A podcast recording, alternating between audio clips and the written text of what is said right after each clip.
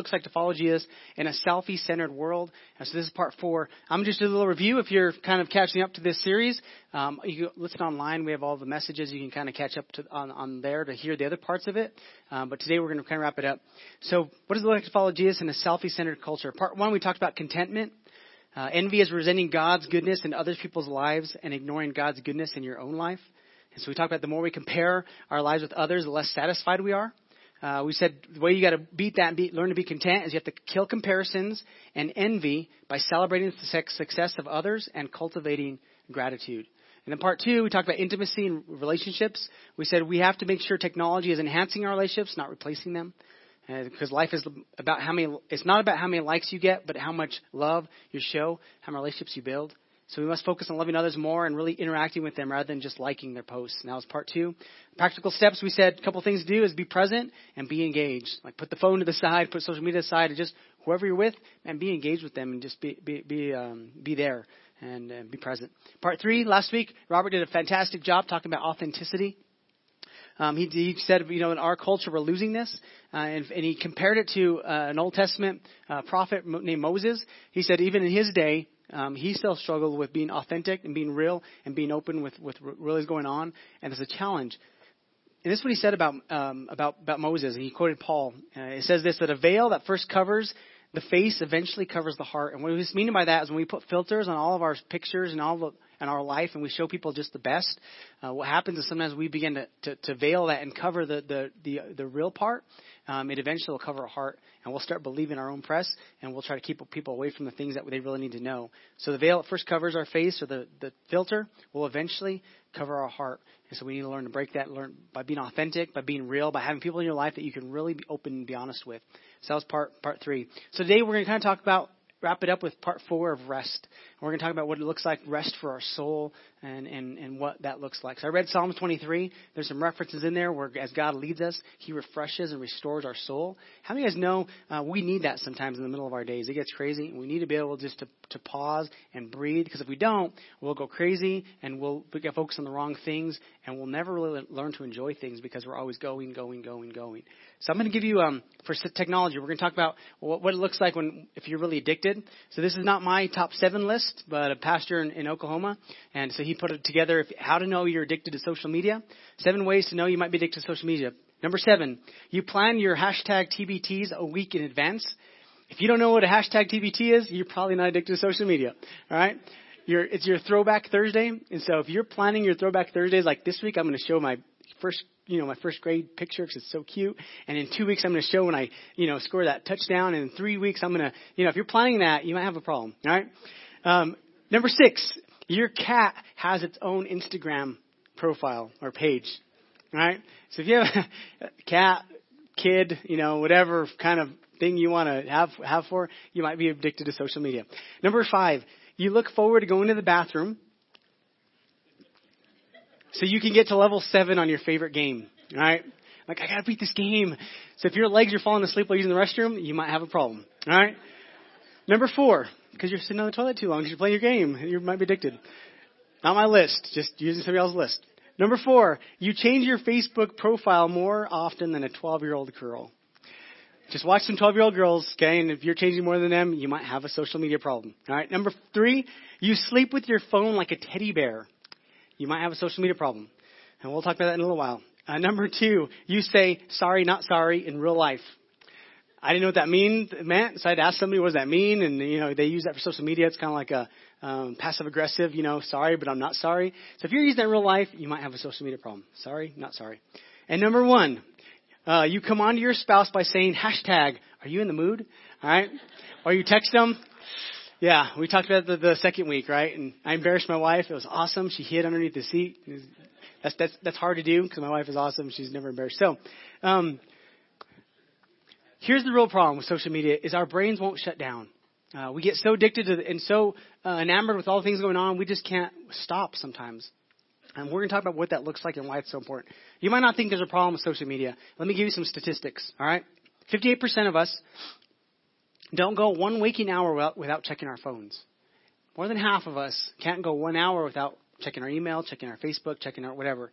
59% check email as it comes in So as soon as it beeps, like ping, I got an email. What does it say? Oh, it's from whatever. You know, uh, I get I get a Monoprice thing like every day, two times, two or three times a day. I'm like, are you serious? I don't want any more emails from you. So if you're checking it, you have a problem. 89% check it daily, even on vacation. All right, there's a lot of us that have to take, check our email even on vacation. Might not think we have a problem, but 89% of us, I think, do. 80% of teenagers sleep with their phones. Wait that for a second. Eight, four out of every five kids, student, teenager students, they're sleeping with their phone. That could be a problem, right? Interrupted sleep, being addicted to that. Uh, 84% believe they couldn't go one day without their phones. Teenagers. So I think I think as as we got into this series, I, I knew it was going to be helpful. I didn't realize how helpful it was going to be because I began to study this the stats and begin to look at this. I began to ask questions for my kids like, oh my goodness, what are we teaching my kids? So my kids don't have phones. They ask for phones all the time. Like, can I get a phone now? My friend has a phone. I'm like, no, you can't get a phone. Um, and they want it. And they they want. We already see the the draw and the desire to be you know plugged into connected to a phone. So sometimes it's a lot, for many of us, it's the last thing at night we check, the first thing in the morning that we check, uh, our, our, our updates, our Facebook, our likes, all that. Um, it, it puts us at risk because it makes us unable to be able to shut down and just disconnect and not worry about it. Our brain is always running. It's kind of like we're, we, we won't stop. We just keep going, going, going, going. Well, our souls need rest. Our bodies need rest, but our souls also need rest. And this always connected is, is not necessarily good for us. We're going to talk more about that. I, I mentioned FOMO, new new word in the dictionary, right? Fear of missing out. Talked about that the second week. Well, there's another one, Psychology Today, the magazine. I said there's this new fear that psychologists talk about. And this was called nomophobia. Nomophobia. I'm not making this up, all right?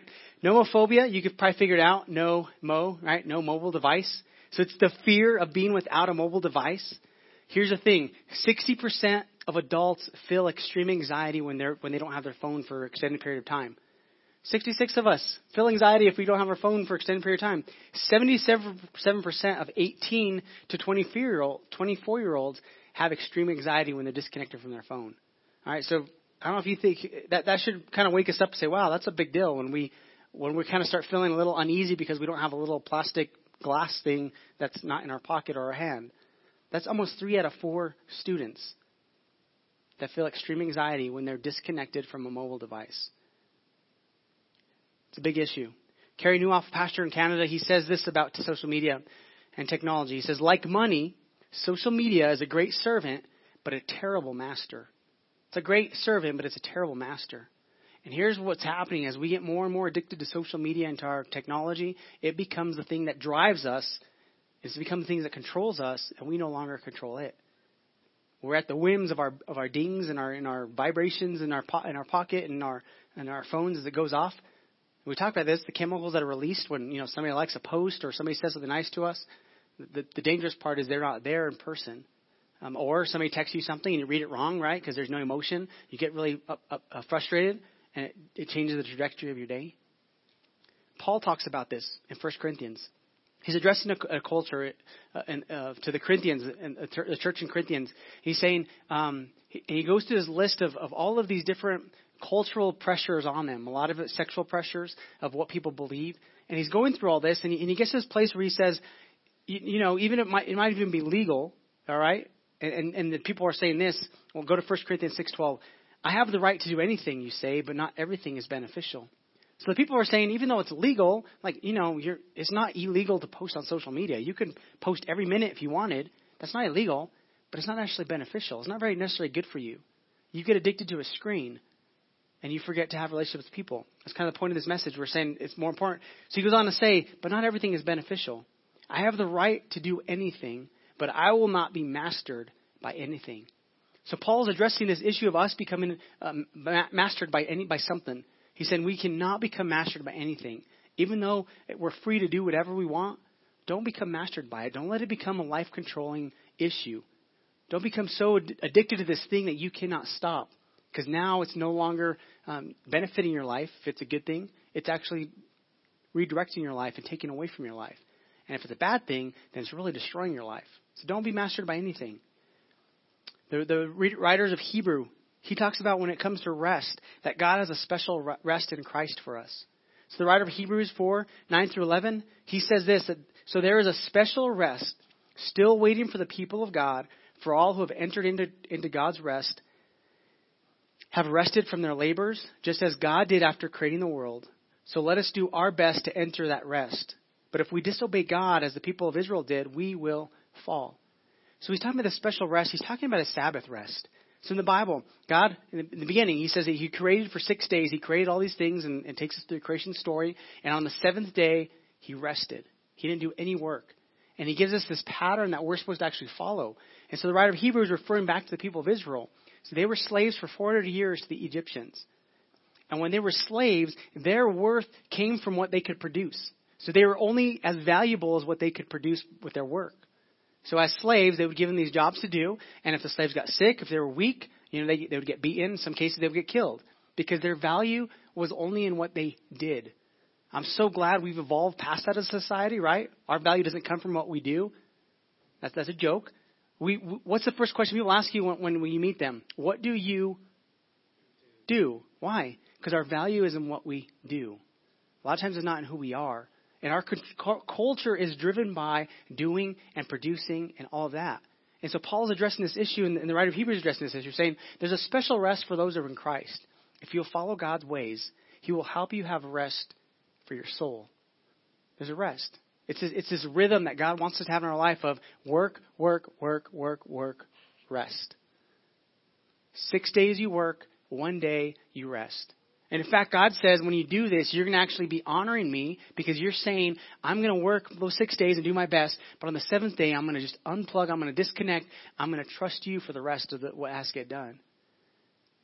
See, our, as, as Christians, if you're not a Christian today, this, this is really talking to those who are saying, we want to follow Christ. If you're not, man, I hope you decide to follow because he's awesome and his ways bring so much fulfillment and joy to our lives. But he's addressing Christians here, saying you have to have this rhythm in life of work, work, work, work, work, work, rest. Work, work, work, work, work, work, rest. And this, this is going to apply to social media in a second we talk about. But what, what we're saying to God is a faith statement. Everything in our walk with God is, is a, it starts with a step of faith. And the reason is because we're trying to add God into the, the equation. We're inviting Him into it. See, if, if you're waiting at the end of it to do it, then you're really not inviting God. So you're taking a step of saying, God, I'm going to trust your ways. And here's the thing God can do more on the one day that you do nothing than you can do with six days in a week. I guarantee. If you're working super hard to get contracts into whatever it is at work that you're doing, you know, He can give you the, the rest that you need, the wisdom to be able to accomplish that in the next six days. He can open doors for you that you can you can't open for yourself. And when we trust God by saying, "I'm going to pause, I'm going to disconnect," we're actually inviting Him into our into our life, into our daily schedule. Saint Augustine said it like this: he said, You have made us for yourself, O Lord, and our soul is restless until it finds rest in you. There's this part of our life that only God can fill. It's a God shaped hole uh, that only Jesus can fill, only God can fulfill. And St. Augustine is saying, we, we need you to help us with that. Only then will we find rest for our souls. So we try to fill that with all these different kind of things, you know, acceptance, alcohol, drugs, you know, popularity, whatever it is, and they don't fit. They never fill that hole, make us fulfilled. But God is the only thing that can really fulfill that, that, that void that we have in our lives. Jesus says it like this Matthew 11, 28, 29. He says, Come to me, all of you who are weary and burdened, and I will give you rest. You know, you ever have those weeks where you're just like exhausted, like I don't think I could take anything else. Emotionally, I'm spent. I, I've given all that I have. Well, in that, Jesus is inviting us, saying, if you're if you're weary, if you're burdened, come to me. Take my yoke upon you and learn from me, for I am gentle and humble in heart, and you will find rest for your souls. He invites us to say there's a place in Him where we can we can find rest. And here's the truth: when you learn to rest and take a break, you actually enjoy everything else a whole lot more. Because when you're stressed out, when you go from week to week to week to week, and it never slows down, it doesn't get better. It only gets worse. It only gets harder. It only gets more difficult. He's saying learn to have this rhythm in your life. So the question: How do we find rest? Number one, be still. Learn to be still. The psalmist says in 46:10, he says, "Be still and know that I am God." God's talking to us. Just be still. Know that I'm God. I got you covered. I can take care of this. I can handle it. Step out in faith and just trust me. Disconnect. Psalms 131:2. But I have st- I have stilled and quieted my soul like a weaned child with its mother. Like a weaned child is my soul within me. I stilled and quieted my soul. we be we have to learn to be still. The second part of this is we have to make a plan. Proverbs thirteen six says, um, "A wise man thinks ahead; a fool doesn't, and even brags about it." A wise person thinks he makes a plan. He understands what's coming. He says, "I have to make a plan." Make a plan. Like Paul said, "I will not be mastered by anything. I have to make a plan so I can move forward." You know, we ha- this is both offensive and defensive. We have to get things in place that are going to keep us away from things that are harmful, and we have to get things in place that are going to help us become more healthy in our relationships. That we're um, we're, we're we're going after the right things. This might mean uh, no phones during a meal. That might be a defensive plan. The offensive would say, I'm going to have a daily plan of reading my Bible. That'd be being proactive and moving forward. That would say no no groups in certain meetings, or no or um, no phones in certain meetings, like in groups or when I'm at dinner, you know, or after a certain time. Uh, the offensive would say, I'm gonna I'm gonna spend just five minutes of just quiet, of just breathing and just just waiting on on God and just being being still, because it's so uncommon for us. Defensive would say, I'm to put my phone on do not disturb or night setting at a certain time. Offensive offensive would say, I need consistent time of prayer or worship.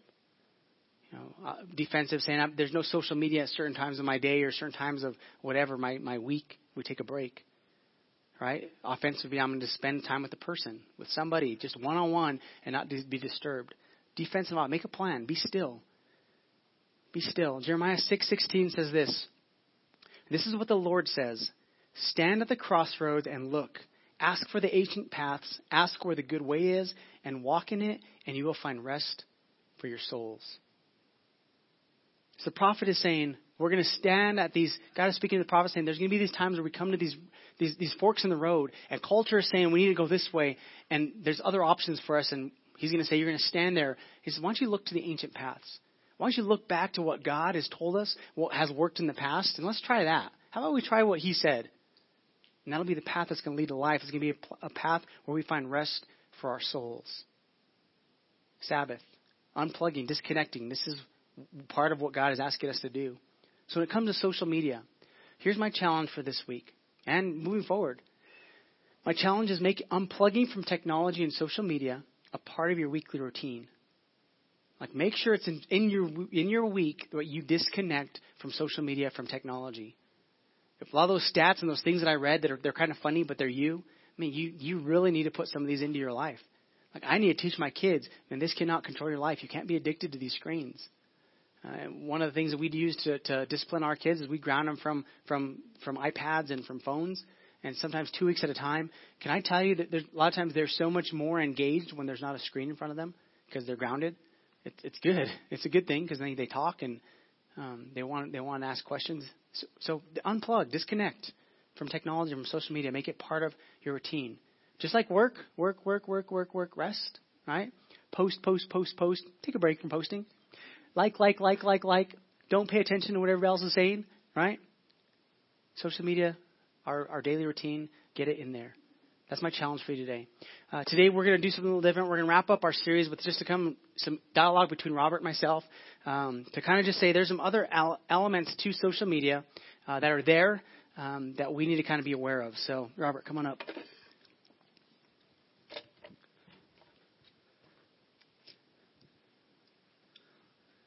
Rest. We really want you to have rest for your souls. Uh, number two. Mike two.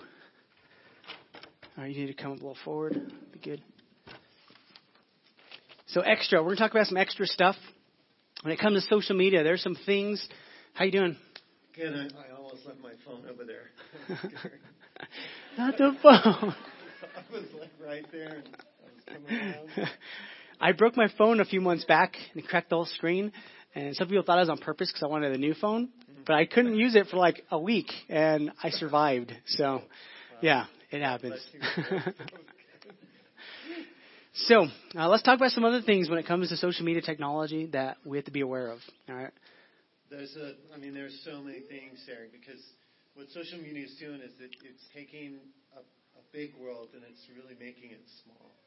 And not to mention that when we're scrolling through stuff, one of the things has to do with uh, compassion. And uh, because of how things are listed, right? You see, like the first thing you'll see is you know the cat video, someone with their cat. I don't know what is it with cats. Anyway, um, they, you know, so you have that, and then the next thing you'll see is um, like this thing that Brian posted about his daughter. You know, please pray for my daughter. You know, so you like it because we, we like it. I mean, to to acknowledge it, but you know, maybe we say a quick prayer. We might ride on there. I don't like to ride on there because then I get everybody's repost and everybody who says. I mean, and then the next thing is someone graduating or some other thing. And so our brains, we, we don't, um, because it's all on one feed, one page like that, our brain, our brain can't really differentiate between the two. Yeah. Whereas if you and I were having lunch with Brian and he shared this thing, I mean, like we would be like, what can we do? You know, that compassion uh, personally draws us to action. Right. You know, and you just um, with when you're sliding your finger and you can click and oh Lord help them with uh, whatever and and you're on to your next posts. Yeah, it's all even. Yeah. Well, they did a study about this. Um, this is what they found when it comes to compassion: that we care 40% less than people than we did back in the 80s. And the way they did this study is they asked some questions like, um, sometimes I try to understand friends better by looking at their perspective. Uh, that went down, right? I often have tender, con- concerned feelings about less fortunate people than me. That went down 40%. Fewer recall themselves uh, soft-hearted. That went down. All right. Other misfortunes they don't bother us as much. So we care 40% less. And here's the sad thing: most of us actually don't even care about that stat. Yeah, it's true. It's true. Right? I just read that, and you're like, so what? It's 40%. Uh, it's not a big deal. Yeah. We don't even care about that. 40%. That's like almost half less than what we cared about in the 80s. Mm-hmm. And they, part of this social media actually plays into this because um, it's not a real person; it's a screen. It's not a real issue; it's a it's a sentence or it's a whatever. Right. And it affects us. Right. And that that's a true stat for newspapers and things like that. We hear we hear about somebody, you know, in a foreign country. This whole thing went down with France and all that stuff, et, et cetera. But if someone dies in your city, brutally murdered or whatever, I mean, it's so much different than these things. And so now we have it in social media as we're flipping through. Yeah, and every time they yeah. come, we make a big deal of that, but then we yeah. move next. That's so much more. So we need to learn to care more. So social media actually takes away our mm-hmm. compassion. We need to learn right. to engage and really um, embrace really what has happened out the right. world. Care for people right. um, more. So, all right. Yeah. What about a uh, self-esteem? Um, well, and insecurities. Yeah, I talked a little bit about that when we did um, when I did authenticity in that because what happens is, especially if, if you're sleeping with your phone, um, it's a problem. And the, the big problem is is that with social media, we're we're putting ourselves out there for a vote, and and the more likes we get, the more. And this is this is the sad thing. I think Eric is that subconsciously, consciously, we are equating someone's like to that they care and it's this sense of, of people are caring for me, people are look, you know, that I'm being validated, and it, it's feeding this sense of self-esteem. And yet, the, the reality is, I mean, they will. We we don't like somebody, we don't what they're posting. Even if I've liked them 500 times in the last month or whatever, I just click on friend, they're gone. And you don't have you have the illusion of friendship, the illusion of people caring, without the demands of friendship and the demands that come with truly caring, caring, and that that self-esteem issue. I talked about the fact that we're we're you know longing for likes when we're really we're really longing for love, yeah. and that we really need to get our validation from the Lord, and and Christ loves us. God approves of me. Jesus died on the cross for me so that I could be um, right with Him. Yeah you know, but I'm still out there hoping for likes. And yeah, and the truth is we have this stuff in front of us all the day. We have pictures of people that aren't even real pictures; they're filtered, they're photoshopped. How can we compare? You know, mm-hmm. especially females. I, I get I get this. They they there's a, a big thing when it comes to their their body, and and they see these pictures of women who you know are pretty much perfect in somebody's sense. They thought that was perfect, right. and and we can't compare to that. So it creates this insecurity. It creates right. this um, yeah this this self esteem issue where we're just not good enough, mm-hmm. and that is bad. Right. That's really bad. Right, and that's the comparing thing. Yeah, it goes back to the. The first one. Yeah. Insecurities as guys, as women. Insecurity just means you don't have your security in a, in a firm place. It's something that's going to shake. It's something that's going to change. It's if your if your security comes from how you look, you'll never be secure mm-hmm. because you're on something that's going to be changing. We all age, we all uh, get older, and we'll all eventually die. So if our security is in that, it's always going to be an insecurity because it changes. It can't ever sustain.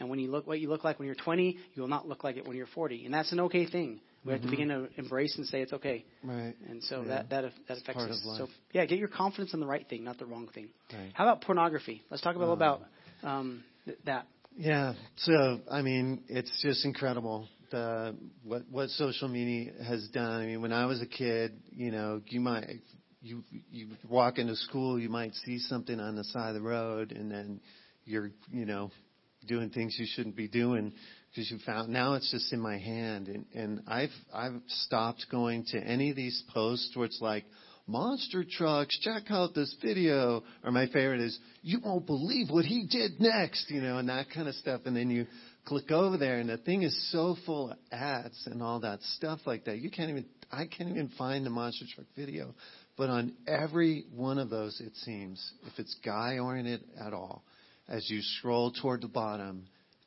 I mean, there it is. You know, 24 pictures where this, you know, the girls didn't know the camera was on.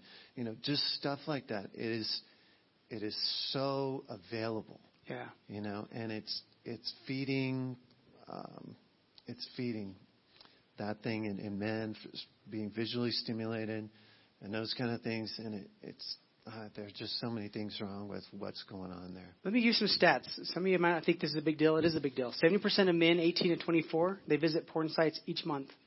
One in three users, we, they used to think this was a guy's problem, but now one in three users are actually women. Mm-hmm. 12 to 17 is the highest consumer of porn. All right, so ages 12 to 17, if you want to know who's consuming the most, 12 to 17. How many guys would say that's a problem? That's a problem. That's a problem. Our, their brains aren't even developed fully yet, and it, it affects the way we process and the way we, we go to things, uh, how, we, how we think about things. Um, so one, uh, little more than one in every five teenage girls has posted either a nude or semi-nude picture online. How many of you think that's a problem? That's a problem. You can't get those pictures back. So once they're out there, they're out there. It's a big deal. So social media, technology, this stuff can really affect us. Um, some support, some studies even support the correlation of the use of social media with marital infidelity. Like there's, it, it, it, there's reason to maybe go outside of, of your relationship with your wife, or your husband, and it, that's part of what they tie some of this to. Right. So uh, that's a big deal. Thing again. Yeah. Mm-hmm. Um, two out of three men think pornography is actually okay. Like it's not a big deal. That's like what our culture now says. Two out of every three men all right, you get that? Like it's it's not a big deal. Why is it a big deal? I'm gonna, it's my personal thing. Women, half of all women think it's not a big deal. Uh, one decade ago, the numbers were a lot lower. So just in 10 years, the way we even think about pornography has changed drastically. Uh, it's a big deal. It affects us. Um, I picked up a, a, a magazine. I was in the library and I was getting ready for one of the messages a few weeks back, and I read a Time magazine this week. I'd recommend it. Parents, if you have kids, go read this magazine. Um, if, if, you're, if this is an issue you have, I would recommend read this magazine. Here's, here's a perspective. It has nothing to do with morals. They say that in the beginning. Our stance here has nothing to do with morals, but has everything to do with physiology and, and, and, and uh, so, sociology and all of that, that, that add to this. And Time Magazine wrote, wrote this article about pornography, and there's this movement of guys who saying porn is bad, not because of morals, like they don't think it's bad. Look at that. There's something else. And it tells a story about this young, this, this man now who, who, who became addicted to pornography when he was a kid. So about age 12, he began just to fill that diet, you know, of, of looking at more and more and more and more. And when he got to this place, he was 19. He actually had an opportunity to have a physical, uh, a sexual relationship with a female, and he couldn't do it because she wasn't like the thing on, on on the TV or on the screen or on his computer. He couldn't. And for many encounters he had with women, this is his story. Right? In Time Magazine, go read it. And he says, um, I, I had the real thing in front of me, but I wanted the fake thing. The real thing wouldn't even do it for me. And that was the problem. The whole basis of this is saying there's a mm-hmm. physical problem when you are addicted to this because it affects your actual, the real relationship you have people. So if you're not a Christian, man, I'll go read Time Magazine. If you are a Christian, here's what Paul says about it. All right, in go to the next one for me. This is in Ephesians 5:3. He says, "But among you there must not be even a hint of sexual immorality or any kind of impurity or greed, because these are improper for God's holy people." So let there not even be a hint of sexual morality. Paul, God is calling us to a higher standard. Right. Even if culture says it's not a big deal. You can look at it. It's not going to affect you.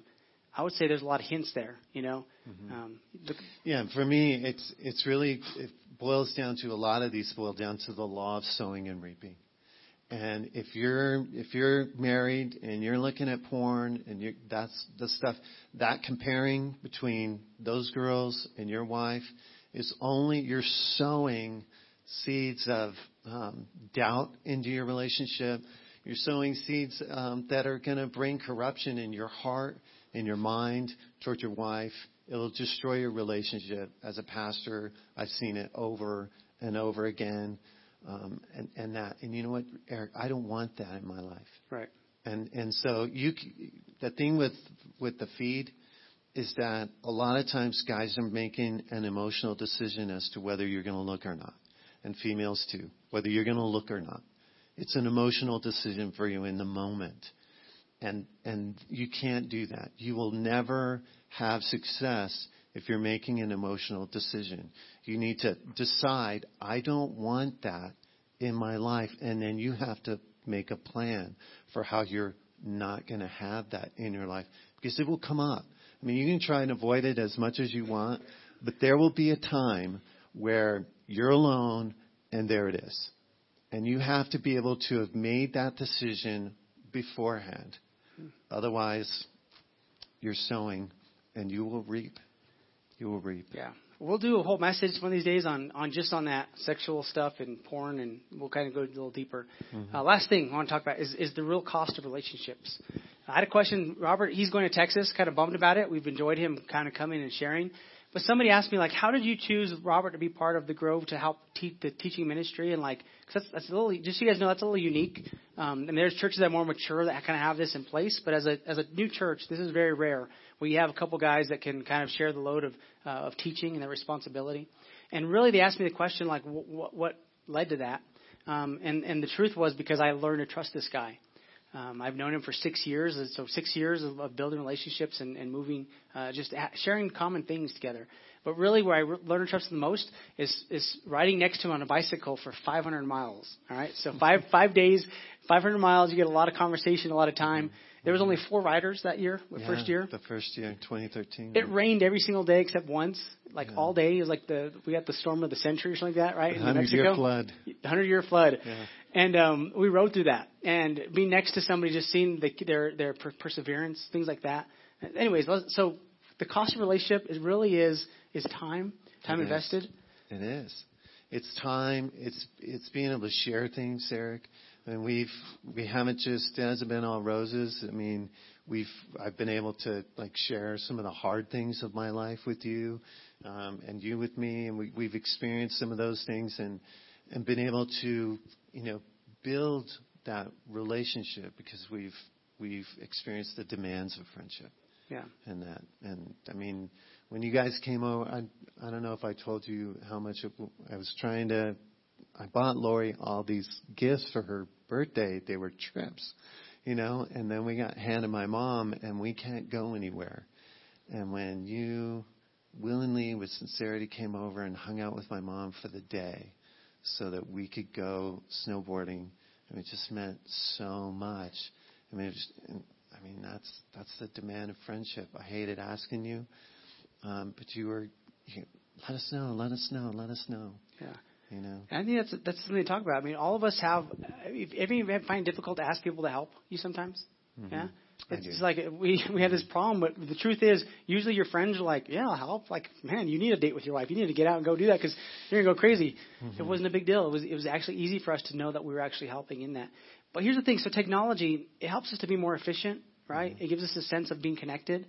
Um, but friendship is not built on speed and efficiency. Let me just tell you that you're not gonna become somebody's close friend overnight, know, because of you liked 100 posts or you you you sent them 100 text messages every day Right. it's not going to build your friendship. It's mm-hmm. time invested. The speed of friendship really is slow. It's slow. Yeah. It's slow, and I, we we both experienced that where people are, they you know come into your life, they want to be your best friend instantly, and I, and and I don't know how you are because I'm older, so the social media is a little, you know, distant, distanced-ish from me, and um, Far away. It's not that far. I'm old. I think that's what he was trying to say. That's what I'm trying not to say, Eric. he turned 50 and he thought it was the end of the world. It's just 50, man. I'm going to remind you when you turn 50. All right. Sounds Actually, good. I'll remind you when you turn 40. so, anyway, I mean, for me, you know, someone comes into your life, you know, and they want to hang out all the time, and they like kind of glob onto you. It's what how we used to describe it. It's like, whoa, you know, time out. This is like too fast, too much. You probably have an agenda, you know, and and we've had those friendships, and it, it really isn't too long before that agenda surfaces when you when you're around somebody. Well, with social media, I mean, it's it's hard to gauge that. Yeah. You know, because now it's all posting. I, I I'm not sure if they have an agenda or not. Are they? You know, but it's a true friendships are slow. Yeah. It takes time and investment on both parties and, and all that, and we, we're losing some of that. Yeah. Yeah, we're losing some of that. If you want to know somebody, go on a bike ride with them for 500 miles this September. I'll be doing it. Join me. All right. That's right. That's We're right. trying to get Robert to come back and do it too. Well, we're going to wrap this up. Um, I hope we hope that hashtag struggles has kind of just opened some conversations for you, some some ways to think about even what we face as a culture of social media technology. And there's some great things in it, but there's also some unintended negative consequences that come along with that. Um, but we kind of want to wrap up like this. You know, we talk about what it looks like to follow Jesus in a selfie-centered world. Um, a big part of that is he is, is Christ and God is calling us to live different. And maybe you're here today, and you, you maybe this is your first time to church in a long time. Um, our challenge would would you would you put your trust in God? You know, Jeremiah said, when you're at that crossroads, look to the ancient paths. Can I tell you, God's way has worked for generations after generation after generation. Thousands of years, His ways work. And when we go our own way and we let our hearts begin to dictate where to lead, they don't ever lead to the place we really thought it would, social media included. They're good things, but if we trust in those, they will lead us astray. In fact, our hearts and our emotions will lead us astray. That's why we have to look back to the ancient paths, Jeremiah says, to say, what is the way that God is trying to lead us? Because there we'll find rest for our soul and for our lives, and we'll find success. So if you're here today, our invitation that we want to extend to you is this. Today, would you take a step towards God? Would you, would you begin that relationship with Him where you say, I need rest for my soul. I need help in my life. Maybe some of the things we talked about, there's addictions in your life that you need to break. The first step be saying, God, I need your help to break these things. I'm addicted to self. I'm addicted to likes. I'm addicted to, to, to my security is and what other people think about me. Let God begin to break those in your life. And the first step is always saying, God, I trust you and the work on the cross that you did on my behalf. So do me a favor. Let's bow our heads as we close service today. And uh, if you're here today, and as we talk through all this, and maybe you're at a crossroads, um, God is inviting you to follow His lead. And you're wanting to know, do I go left or do I go right? What way do I go? God is saying, would you look to me? I'll help lead you on this, this path, on this life. You need rest for your souls. God is inviting you, saying, let me lead you as a good shepherd.